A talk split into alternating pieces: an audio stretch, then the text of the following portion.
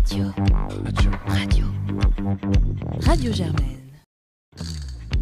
Pour bien débuter 2021, Radio Germaine a décidé de sortir du rythme effréné des publications Facebook. À la place, Onde Politique prend du recul et vous propose 25 minutes d'interview avec chaque organisation politique et syndicale présente à Sciences Po. On revient sur ce qui a marqué la communauté étudiante ces dernières semaines et sur des sujets de fond qui nous préoccupent régulièrement. Les entretiens d'ondes politiques, une série enregistrée du 13 au 19 janvier 2021 et diffusée pendant trois semaines par et sur Radio Germaine. Pour cette troisième interview, enregistrée le 15 janvier 2021, Radio Germaine reçoit Antoine Amria, responsable de secteur des étudiants communistes de Sciences Po. Radio. Radio. Radio. Radio Germaine. Du coup, est-ce que vous pouvez me dire qui vous êtes et euh, qu'est-ce qui vous a poussé à vous engager à l'UEC Sciences Po? Alors, euh, je suis Antoine Amria, je suis étudiant euh, en Master 1 à l'école d'affaires publiques en APAP. Avant d'entrer à Sciences Po, j'étais déjà militant au sein des, jeunesses communistes de Seine-Maritime, puisque je suis originaire de Rouen. Et c'est assez logiquement que j'ai rejoint l'antenne de l'UEC Sciences Po qui s'était créée quelques années avant que, que j'arrive au sein de l'école. Et du coup, euh, est-ce que ce serait possible de décrire un petit peu euh, la section euh, locale de l'UEC, autant dans vos positions politiques que dans vos activités? Donc du coup, l'UEC, l'UEC Sciences Po est une, enfin, l'UEC en général est une branche du, du, mouvement des jeunes communistes et sa branche étudiante qui, qui s'occupe principalement de, des questions universitaires. Donc sur Sciences Po, on est une petite dizaine de militants vraiment actifs. Ce qu'on relaie les campagnes nationales de l'UEC au premier semestre. Donc à chaque premier semestre, l'UEC lance une campagne d'actualité sur des thématiques étudiantes ou sur des thématiques internationales. Donc là, cette année, on a lancé une campagne sur le revenu, sur le revenu étudiant. L'an dernier, c'était plus globalement contre les réformes néolibérales menées par Emmanuel Macron. Mais d'autres années, ça a pu être par exemple une pétition pour marquer notre soutien à Salah Amouri, qui est un avocat franco-palestinien qui subit un harcèlement de la part de la justice israélienne. Et lors du second semestre, on essaie, plus plutôt d'organiser des, conférences au sein de l'école. Donc lors de, de, deux semaines qui sont assez importantes, qui est la semaine du, féminisme et la, semaine, de la pensée marxiste, on essaye d'inviter donc euh, dans un premier temps des auteurs marxistes pour euh, nous parler de, de, des œuvres de Marx et de leur actualité, et dans le second temps des, euh, des auteurs féministes ou des élus qui, qui, se battent pour améliorer la condition des femmes dans notre pays. Et on, et on, participe aussi aux, aux, mobilisations étudiantes quand il y en a. Donc on a été présent lors du blocage de Sciences Po par exemple en 2017 ou euh, lors des mouvements contre la loi LPPR. Combien vous revendiquez euh, d'adhérents actuellement et est-ce que vous êtes présent sur les campus en région? On est euh, une dizaine, on n'est pas, présent sur les, pas vraiment présent sur les campus en région. On n'est pas suffisamment nombreux. Et est-ce que vous avez constaté des évolutions dans l'engagement politique étudiant à Sciences Po depuis ces dernières années? Ah, Donc quand je suis arrivé en 2017, c'était au lendemain de, de, la campagne présidentielle, l'émulation militante était encore extrêmement présente et euh, il y avait à mon, sens plus, enfin je trouve personnellement qu'il y avait plus de, militants dans les partis politiques et les syndicats en général lorsque je suis arrivé qu'à qu présent. Il y a une petite décrue de l'engagement politique euh, ces deux trois dernières années, donc on peut citer plusieurs raisons. Bon bah il y a euh, le fait que que nos mouvements politiques ont subi un certain nombre de défaites historiques. On a eu la loi travail, on a eu la défaite de 2017, et euh, la plupart des lois qu'Emmanuel qu Macron a voulu passer sur le code du travail ou sur la, ou sur la, ou sur le, l'université euh, sont passées malgré nos mobilisations. Donc ça, ça affaiblit un peu, ça a quand même pas mal affaibli notre, crédibilité. On a aussi euh, l'introduction du parcours civique à Sciences Po qui prend plus de temps pour les étudiants et qui leur laisse moins de temps pour s'engager dans le domaine associatif et, militant. Comment le Covid vous a poussé à revoir vos modes de militantisme et vos modes d'action? Bah, le Covid nous a quand même euh, posé beaucoup de problèmes puisqu'on est habitué à les tracter dans les sites universitaires ou, euh, ou, sur les campus pour faire signer, pour faire signer nos, pétitions sur, sur le revenu étudiant, mais euh, aussi pour faire connaître l'UEC en général. Du coup, on a essayé d'organiser de, des petites rubriques sur l'actualité euh, assez régulièrement sur notre page Facebook. On a publié des, des textes sur le coup d'État en Bolivie et l'élection de et la, victoire électorale du MAS en début d'année scolaire. On a parlé de, de la répression anticommuniste dans certains pays européens comme la Pologne ou l'Ukraine. Puis on a parlé euh, de la de l'actualité du mouvement social en Inde et on a continué de relayer nos pétitions sur euh, sur le revenu étudiant, sur les groupes de promotion et sur euh, nos pages Facebook et Instagram. Donc c'est un militantisme virtuel en fait qui s'est développé. Et une dernière question concernant euh, votre section locale. Dans quelle mesure elle est rattachée euh, au Parti communiste? Parce que c'est l'Union des étudiants communistes est-ce que c'est une organisation qui est indépendante du parti ou qui est directement rattachée? Comment ça, se, comment ça se structure? On est rattaché au mouvement des, des, jeunesses communistes de France. Du coup, euh, le mouvement des, jeunes communistes de France s'est détaché euh, du, PCF en, lui-même, c'est-à-dire que la direction est autonome et euh, il se dote, il a son propre congrès juste après celui du PCF. Même si les cadres de la JC et les militants de la JC ont vocation à intégrer le PCF lorsqu'ils seront plus grands. Et du coup, l'UEC est une des branches, est une branche au sein du MJCF qui élit aussi sa propre direction, mais qui pour le coup est rattachée au MJCF. nos, cotisations, nos cotisations vont au MJCF et on a le congrès au même moment. Et enfin, comment est désigné le, bureau? Vous êtes, vous avez dit que vous étiez en petit nombre, mais est-ce qu'il y a une élection formelle ou comment ça se passe? Oui, il y a une élection formelle, mais généralement elle se fait en consensus, on se met d'accord entre nous euh, parce qu'on n'a pas. Euh, enfin, ce serait assez ridicule de faire une bataille électorale pour euh, diriger une section d'une dizaine de personnes. Maintenant, on va passer donc au sujet suivant qui concerne donc l'affaire du Hamel Million qui a secoué Sciences Po ces derniers jours. Vous avez co-signé la lettre ouverte demandant la démission de Frédéric Mion et de ses équipes. Alors d'abord, pourquoi avoir signé cette lettre ouverte? Et ensuite, quelles sont les revendications que vous portez? Donc du coup, on a, signé cette lettre ouverte parce qu'on était, euh, on, s'accordait avec les organisations euh, pour dire que Frédéric Mion avait failli dans sa, gestion de, l'affaire du ML. Il était au courant depuis euh, plusieurs mois qu'il y avait des accusations, qu'il y avait un certain nombre de rumeurs qui mettaient en cause Olivier Duhamel pour des faits euh, de pédophilie et d'inceste. Il n'a pas mené une enquête euh, suffisamment sérieuse, il s'est contenté de, de, demander à un proche si ces rumeurs étaient fondées. Il a ensuite menti en prétendant qu'il n'était pas, qu'il n'était absolument pas au courant de qu'il y avait euh, des, soupçons concernant Olivier Duhamel. Donc oui, le, fait d'avoir menti et d'avoir couvert Olivier Duhamel est pour nous inacceptable et on demande pour ça sa, démission et celle de son équipe.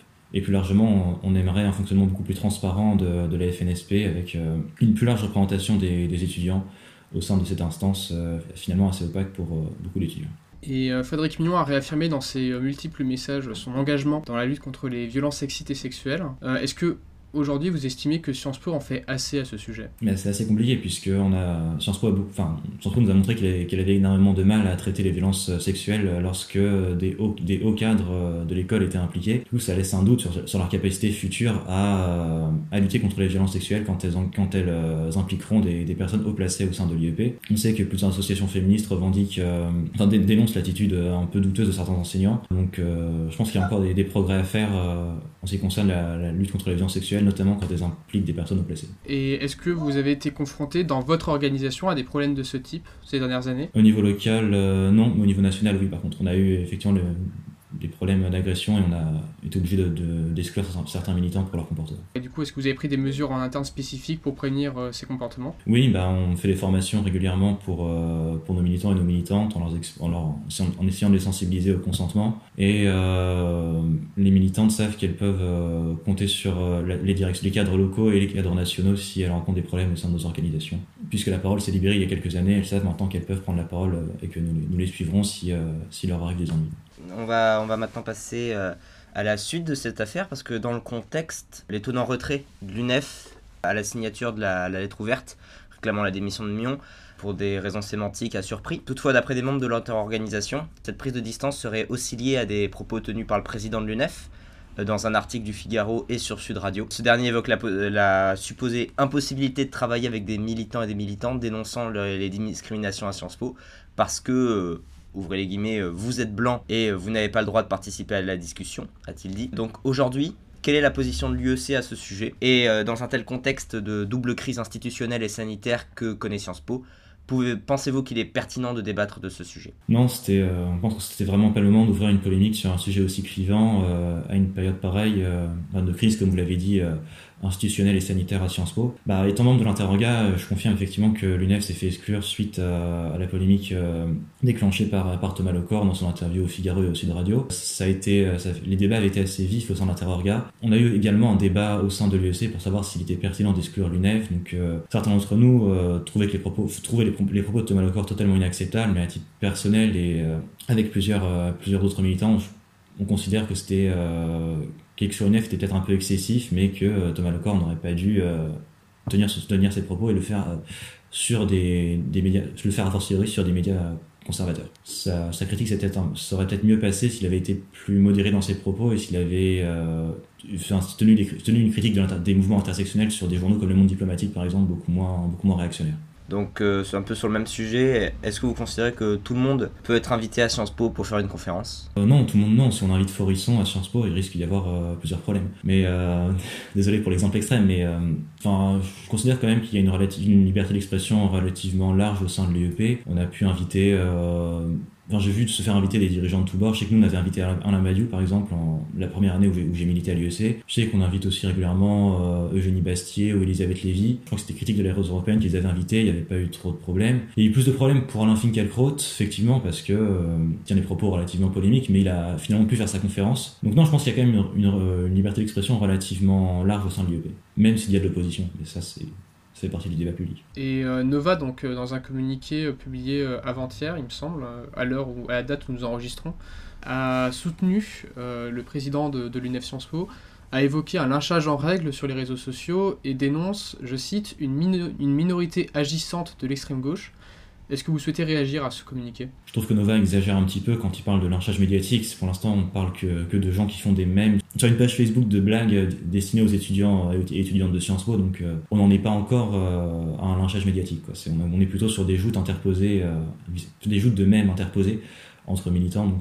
Trouve que le, communiqué de Nova un petit peu exagéré. On va passer euh, donc euh, au sujet suivant. Il ne vous a pas échappé qu'une euh, une nouvelle association marxiste a vu le jour cette année à Sciences Po, donc le cercle de la pensée marxiste, le cercle marxiste Sciences Po. Est-ce que, première question, vous est-ce que vous prévoyez des projets ensemble? Non, bah, du coup, effectivement, comme le, confinement nous a un peu séparés, euh, nous, a, nous a un peu empêché de mener une activité militante sur le terrain, on n'a pas pu rencontrer euh, les militants du, cercle marxiste. Je crois savoir qu'ils sont liés au NPA, donc on n'a rien de prévu pour l'instant, mais peut-être que plus tard, on pourra, on pourra peut-être s'accorder sur des conférences communes si, on en éprouve le besoin. Donc il n'y a pas de, dissension idéologique majeure entre l'UEC et le cercle marxiste? Bah, c'est les, les dissensions qu'il y a entre nous et le cercle marxiste, euh, c'est à peu près les dissensions qu'il y a entre nous et le NPA, puisque je il m'avait semblé que les, les, gens qui militent au sein du cercle marxiste sont aussi proches euh, du nouveau parti anticapitaliste. Donc euh, les divisions qu'ils ont avec nous, c'est les mêmes divisions qu'il y a en général entre le PCF et le NPA.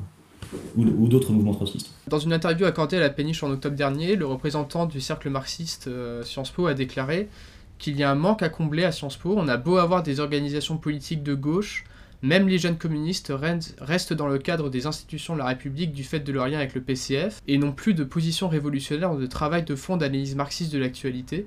Est-ce que vous souhaitez réagir à ces propos? Oui, mais c'est encore une fois les polémiques qu'on peut trouver habituellement entre le NPA et, le PCF. Donc, euh, je trouve que c'est un peu exagéré. Enfin, je trouve qu'il a, c'est un peu culotté de dire que nous n'avons plus de position marxiste quand le, NPA n'a pas non plus une stratégie révolutionnaire puisqu'il se présente régulièrement aux élections et il ne prépare pas objectivement la révolution comme le font euh, d'autres partis euh, en Inde, par exemple, ou aux Philippines. Voilà. Enfin, je trouve qu'on peut appliquer une partie des critiques euh, du cercle, que le cercle marxiste nous fait euh, au, cercle marxiste lui-même ainsi qu'au mouvement, auquel il, ainsi qu'au mouvement politique auquel il est lié. Et du coup, comment vous voyez le futur euh, du marxisme à Sciences Po entre le cercle marxiste et les autres organisations politiques et syndicales?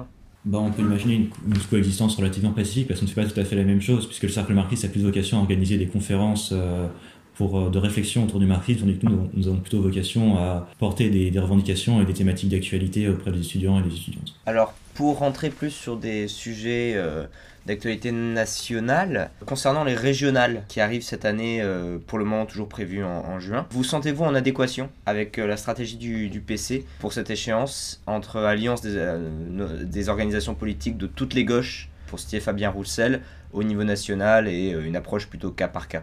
Bah, les, euh, les, élections régionales, à l'image des, des, législatives euh, de 2017, sont extrêmement compliquées puisque, euh, selon le contexte local, les relations avec les autres formations de gauche peuvent être soit extrêmement, extrêmement positives, soit marquées par des rivalités extrêmement fortes. On n'a pas une connaissance très précise de chaque, des, de chaque, de chaque région, de chaque région française, mais on mènera la, la campagne, la campagne régionale aux côtés du, du Parti communiste français, puisque c'est le mouvement, c'est le parti dans lequel on sera, on est, on sera amené à militer lorsqu'on aura fini nos études. Est-ce que vous n'avez pas peur que ce soit difficile de faire l'union des gauches actuellement entre communistes, écologistes et, et insoumis?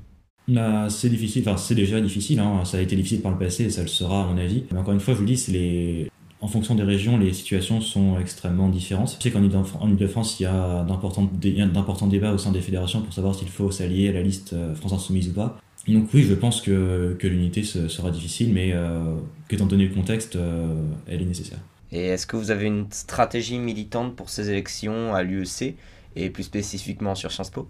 Si, le, si, enfin, si possible, on organisera une conférence euh, en présentiel euh, en invitant des candidats aux élections régionales ou par Zoom si, euh, si on pas si la si l'UEP reste fermé. Donc voilà, et on distribuera également un tract sur, sur le sujet pour sensibiliser les, étudiants à la question des régionales et pour les inciter à voter pour les candidats PCF dans la circonscription de, où ils habitent.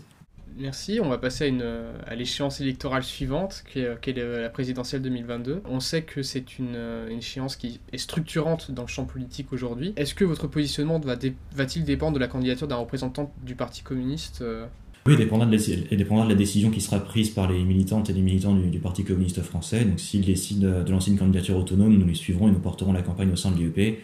Et s'ils choisissent de se rallier à un autre candidat, nous suivrons leur décision et nous respecterons leur choix. Et justement, en cas de, en cas d'une absence du, PCF euh, donc, euh, au premier tour de l'élection présidentielle, est-ce que euh, le PC serait prêt à soutenir une, candidature de Jean-Luc Mélenchon, comme dans une situation semblable à 2017 c'est assez peu probable qu'il n'y ait pas de candidat communiste à cette élection, étant donné les votes du dernier congrès du PCF, mais si le PC s'abstient, ce sera pour soutenir euh, Mélenchon, je pense. C'est euh, ça le gros débat actuellement au sein du Parti communiste français, c'est entre ceux qui veulent se rallier à Jean-Luc Mélenchon comme en 2012 et en 2017, et ceux qui privilégient une candidature autonome. Et Anne Hidalgo Qu'est-ce que vous voulez dire en particulier sur, sur Anne Hidalgo? Bah, Elle cache plus ses ambitions à la présidentielle, on sait ses liens avec Yann Brossa.